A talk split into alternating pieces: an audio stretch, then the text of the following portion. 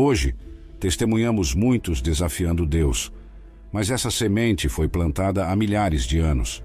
Esta é a história das grandiosas cidades que desafiaram Deus, começando pelo primeiro homem a criar tal reino. Uma narrativa cativante sobre ambição, orgulho e o anseio por unidade de uma forma que desafia a vontade de Deus. Encontramos os relatos de Nimrod nos capítulos 10 e 11 do livro de Gênesis, especificamente em Gênesis 10, versículos 8 a 10. Cush gerou Nimrod, que se tornou poderoso na terra. Ele era um poderoso caçador perante o Senhor. A base de seu reino incluía Babel, Ereque, Acade e Calné, na terra de Sinear. Nimrod, sinônimo de rebelião, desafiou Deus construindo a Torre de Babel. Conhecido como um poderoso caçador perante o Senhor, ele representava liderança e força em um mundo ainda recuperando-se do grande dilúvio. Nimrod, além de caçador, era um líder formidável, creditado pela construção da cidade de Babilônia. Ele representa a própria ideia de civilização, unindo pessoas para viver em cidades. Seu reino começou com Babel, Ereque, Acade e Calné, locais que se tornariam o antigo reino da Babilônia, um elemento significativo na história bíblica. Após fundar as primeiras cidades em Sinear, Nimrod expandiu seu reino para a Assíria, construindo cidades como Nínive e Rezem. Ele era não apenas forte e corajoso, mas também um visionário urbanista, estabelecendo centros que seriam cruciais na história antiga e em outras narrativas bíblicas. Babel, frequentemente identificada com a Babilônia, é um símbolo do desafio humano à divindade. O reino de Nimrod começou ali, representando não apenas uma conquista terrena, mas uma ambição que se estendia até os céus. Antes de Nimrod, as comunidades eram presumivelmente organizadas em tribos menores e mais dispersas. A Bíblia não detalha as estruturas de governança pré-Nimrod, mas podemos supor que fossem menos centralizadas e mais rudimentares. No coração da Mesopotâmia, num vasto terreno plano e fértil, nasce a ideia da construção de Babel. Esta não seria apenas mais uma cidade, mas um monumento à ambição humana. Uma zigurate, uma torre que tocaria os céus, um símbolo de invencibilidade humana frente aos desígnios divinos. Com uma única língua e um propósito unificado, os habitantes de Sinear começaram a erguer a Torre de Babel, conforme descrito em Gênesis 11, versículos 1 a 9. Venham, vamos fazer tijolos e cozê-los bem. Eles usaram tijolos em vez de pedras e betume como argamassa. Venham, vamos construir para nós uma cidade e uma torre cujo topo alcance os céus. Deus, ao ver a tentativa humana de alcançar o céu, confundiu suas línguas e os dispersou pela terra. A intenção de unidade sob termos humanos e não divinos foi desafiada. O projeto da torre, em sua essência, era um ato de desafio ao plano divino de dispersão e multiplicação humana. Nimrod, como líder e construtor de Babilônia, personifica o tema da ambição e orgulho, evidente na história da Torre de Babel. A torre, inacabada, permanece como um lembrete da limitação humana e da impossibilidade de alcançar os céus por meios próprios. Babilônia, sob Nabucodonosor, torna-se a capital do império que destruiria Judá. A Bíblia contrasta a Babilônia com Jerusalém, a cidade orgulhosa da humanidade versus a cidade santa de Deus. O termo Babel, do hebraico portão de Deus, ganha um significado irônico, associando-se à confusão linguística e à rebelião contra Deus. Babilônia, assim, simboliza a oposição humana à divindade celestial. Localizada na Mesopotâmia, a região que hoje conhecemos como Iraque, a antiga Babilônia é frequentemente mencionada na Bíblia como um símbolo de arrogância humana, desobediência e idolatria. Embora detalhes específicos sobre a Babilônia pré-Nimrod sejam escassos, sabemos que a cidade desempenhou um papel crucial na história pós-diluviana. Após o dilúvio, quando a arca de Noé encontrou descanso, os descendentes de Noé se estabeleceram em Sinear, dando origem à Babilônia. A cidade tornou-se um local de exílio para muitos, incluindo os israelitas, após sua derrota. Quando a Babilônia conquistou Jerusalém, não apenas tomou a terra, mas também levou cativos muitos dos mais habilidosos e inteligentes de Judá. Estes exilados, longe de serem meros trabalhadores, contribuíram significativamente para a ascensão e o sucesso de Babilônia, através de suas habilidades e conhecimentos. A captura e exílio de Israel não foram surpresas. Profetas como Isaías e Jeremias haviam advertido que a infidelidade a Deus acarretaria consequências severas. Neste cenário, Nabucodonosor emerge como o rei de Babilônia, um líder que conquistou Judá. Nabucodonosor casou-se com uma princesa persa que trouxe consigo saudades das montanhas e da natureza de sua terra natal.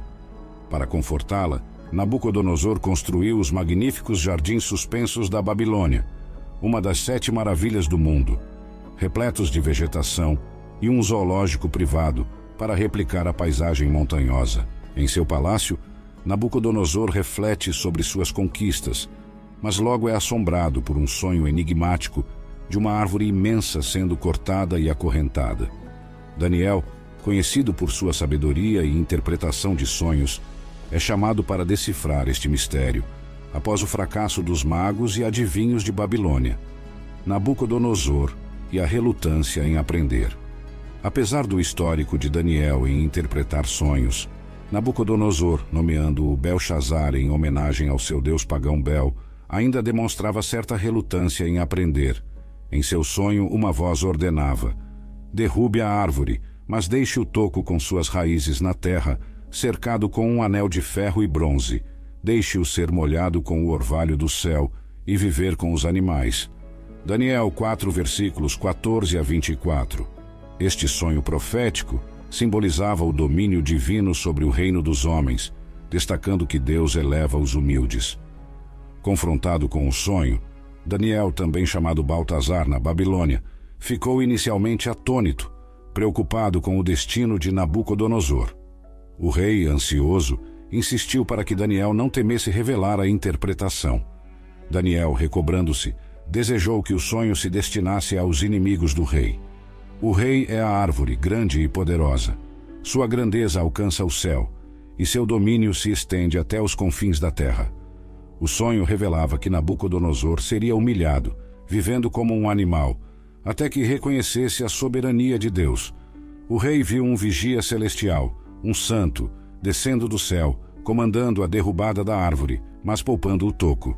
Este era um decreto do Altíssimo, um aviso divino sobre a queda iminente de Nabucodonosor por causa de seu orgulho. Daniel conclui sua interpretação com um apelo sincero para que o rei se arrependesse e se voltasse para a misericórdia de Deus. Apesar disso, Nabucodonosor permaneceu indiferente, um silêncio que antecipava o cumprimento da profecia. Um ano depois, passeando pelo alto do Palácio Real de Babilônia, Nabucodonosor refletiu orgulhosamente sobre suas conquistas, sem reconhecer a soberania divina. Não é esta a grande Babilônia que eu mesmo construí? Gabava-se. Enquanto as palavras ainda ecoavam, uma voz do céu anunciou o decreto divino. Nabucodonosor seria destituído do seu reino, viveria entre os animais e se alimentaria como gado, até reconhecer a supremacia de Deus. Imediatamente, Nabucodonosor foi acometido por uma loucura, vivendo como um animal no campo. Durante esse tempo, ele esqueceu a advertência de Deus, mas a graça divina ainda estava presente, esperando pelo momento de sua redenção. No auge de seu ego, Nabucodonosor contemplou sua majestosa Babilônia. Mas foi neste exato momento que a sentença divina foi proclamada. Ele foi acometido por uma insanidade que o levou a viver como um animal, um destino humilhante para um rei tão poderoso. Após seu exílio e loucura, Nabucodonosor retornou ao seu trono com uma nova perspectiva.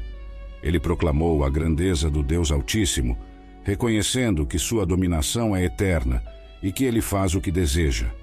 Através de sua humilhação, o rei babilônico descobriu quem verdadeiramente governa.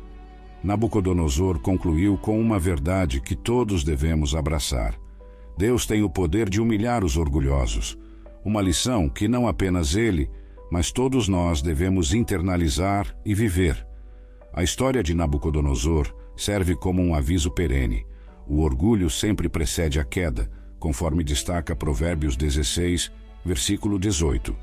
Deus, como juiz de reis e nações, julgou a impiedade do governo de Nabucodonosor e, finalmente, o rei se submeteu à verdadeira autoridade divina.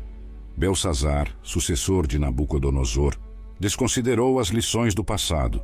Em uma noite de festividades, ele e seus nobres profanaram os cálices sagrados de Jerusalém, um ato de desprezo pelas coisas santas de Deus, prenunciando a queda de seu reino. No ano de 539 a.C., na mesma noite em que Babilônia, fundada por Nabucodonosor, foi conquistada pelos medos e persas, Belsazar recebeu uma mensagem divina assustadora. O rei, ignorante das lições do passado, enfrentaria as consequências de seu orgulho e desrespeito. Ao ver a mão fantasmagórica escrevendo na parede, Belsazar foi tomado por um medo extremo. Seguindo o exemplo de Nabucodonosor, ele prometeu recompensas a quem pudesse interpretar a mensagem. Seus sábios, porém, falharam, e a rainha sugeriu chamar Daniel. Daniel, lembrado pela rainha, foi chamado para interpretar a escrita. Ele rejeitou as recompensas do rei e relembrou a história de Nabucodonosor, enfatizando como ele foi humilhado por Deus até reconhecer a verdadeira soberania divina. Daniel, consciente da maldade de Belsazar, proclamou o julgamento divino sobre ele. A mensagem na parede anunciava o fim do reinado de Belsazar e a entrega do seu reino aos medos e persas. Daniel relembrou a Belsazar a história de Nabucodonosor, mas Belsazar, mesmo ciente de tudo, recusou-se a se arrepender e humilhar-se diante de Deus. Em vez disso, ele exaltou-se e adorou ídolos, ignorando o Deus que lhe dava vida e respiração. Daniel então interpretou a escrita na parede. Mene, Deus numerou os dias do teu reino e deu-lhe fim. Tekel, foste pesado na balança e achado em falta. Pérez, teu reino foi dividido e entregue aos medos e persas. Esta mensagem selou o destino de Belsazar. Naquela mesma noite, Belsazar foi morto, e Dário, o medo, assumiu o reino. Este momento marcou o fim do reinado caldeu e o início de uma nova era, a frase ver a escrita na parede tornou-se um provérbio, simbolizando a capacidade de prever um desfecho inevitável. Para Belsazar, era tarde demais para mudar seu destino.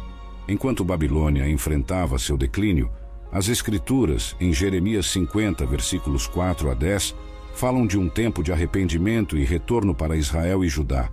O povo, descrito como ovelhas perdidas, buscaria novamente o Senhor e estabeleceria um pacto eterno com ele. A Bíblia exorta o povo a se afastar de Babilônia e das seduções do idolatria, retornando ao seu verdadeiro lugar de descanso e justiça em Deus. Deus promete levantar nações contra a Babilônia, simbolizando o julgamento divino sobre o orgulho e a idolatria. Assim, a história de Babilônia serve não apenas como um conto sobre reis e impérios, mas também como uma lição sobre a soberania de Deus e a importância do arrependimento e da humildade. Deus anuncia que Babilônia será tomada, suas flechas não errarão o alvo. A Chaldeia, outrora poderosa, será saqueada, e todos que a pilharem se saciarão, segundo a palavra do Senhor. Israel, visto como ovelha sem pastor, sofreu nas mãos de líderes e opressores. Babilônia, agora condenada pela ira de Deus, tornar-se-á desabitada, um símbolo de desolação e horror. A alegria da Babilônia em submeter e devastar Judá foi a causa de sua condenação. Embora usada por Deus para punir Israel, a Babilônia excedeu em crueldade e júbilo na opressão, atraindo sobre si a maldição divina. Jeremias 50, versículos 14 a 16, convoca os exércitos a se posicionarem contra a Babilônia.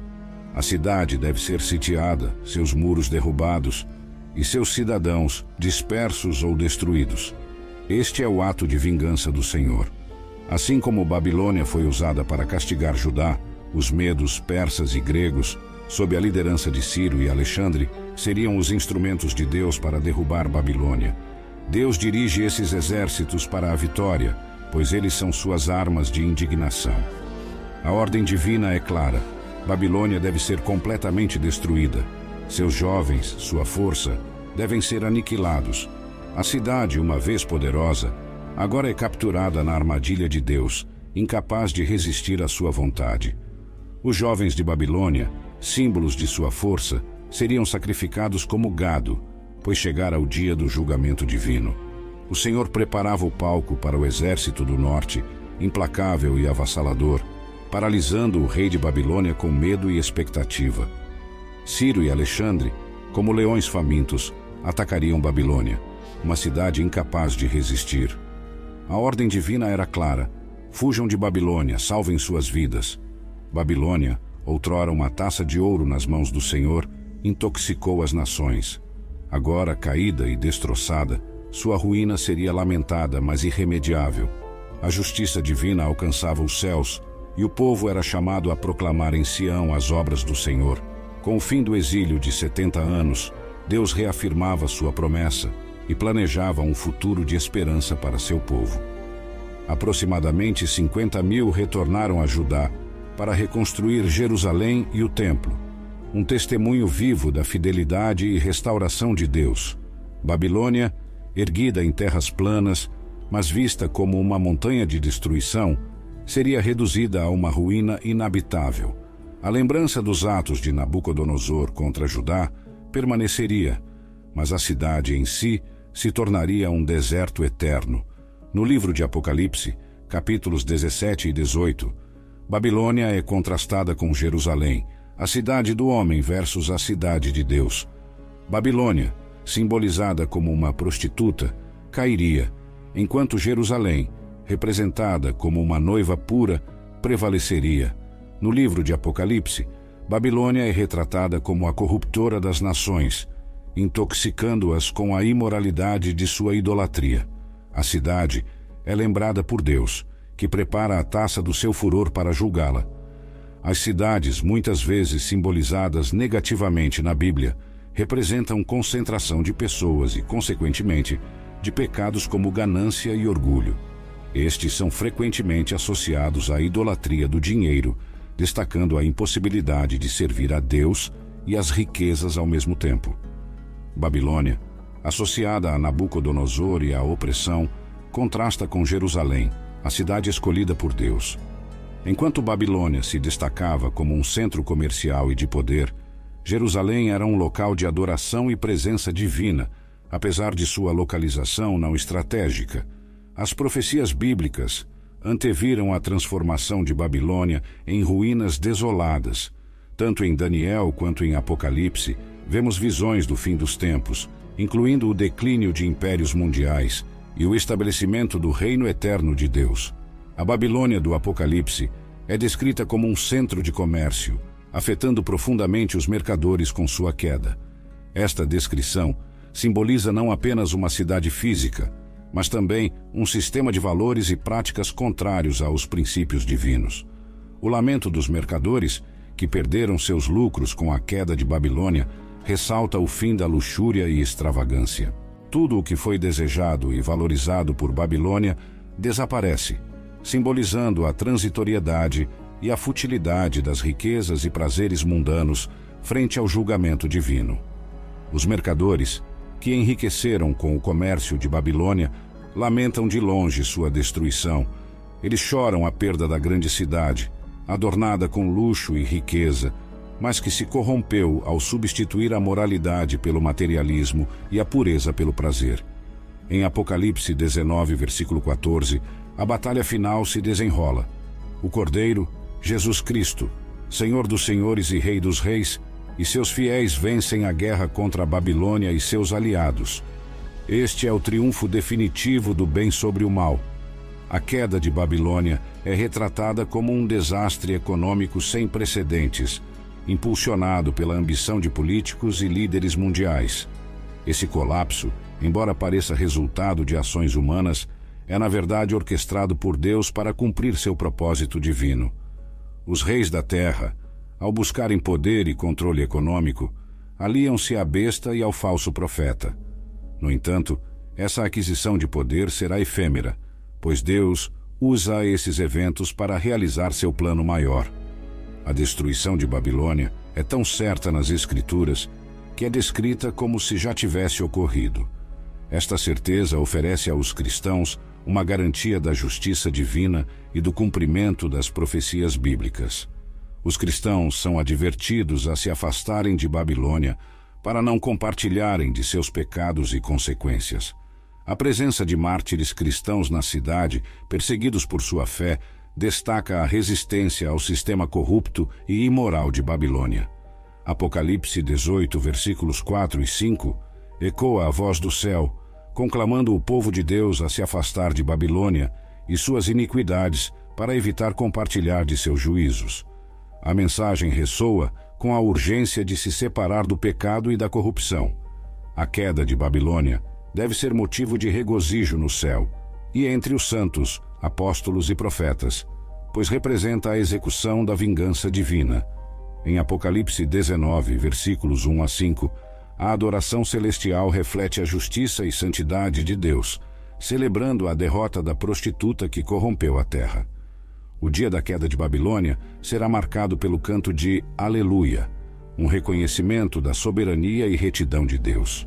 Este momento culmina com uma exaltação universal a Deus, reconhecendo-o como o justo juiz. A história de Nimrod e Babilônia é um lembrete poderoso sobre os perigos do orgulho e da autoconfiança desmedida. Ensina que, por mais grandiosos que sejam nossos planos e ambições, eles devem estar alinhados com a vontade de Deus. A narrativa de Babilônia nos adverte sobre o risco de buscar unidade ou imortalidade fora do plano divino. Ela nos lembra de alinhar nossas ambições com a vontade de Deus, evitando assim trabalhar contra seus propósitos, o que leva à confusão e, em última instância, à queda. Ao considerar a história de Babilônia, é vital ponderar se nossas ambições estão alinhadas com o plano de Deus. Como diz o Salmo 127, versículo 1, se o Senhor não edificar a casa, em vão trabalham os que a edificam. Profetas como Isaías e Jeremias alertaram sobre a queda de Babilônia devido à injustiça, idolatria e imoralidade. Isso nos lembra que, seja individualmente ou como sociedade, nossas ações têm consequências significativas. Embora Babilônia tenha sido poderosa, ela caiu perante o império medo-persa, como profetizado. Isso nos ensina que tudo na terra é temporário, exceto o reino de Deus, que é eterno e imutável. A história de Nimrod e Babilônia nos ensina a importância de atentar para as mensagens divinas e a evitar o orgulho.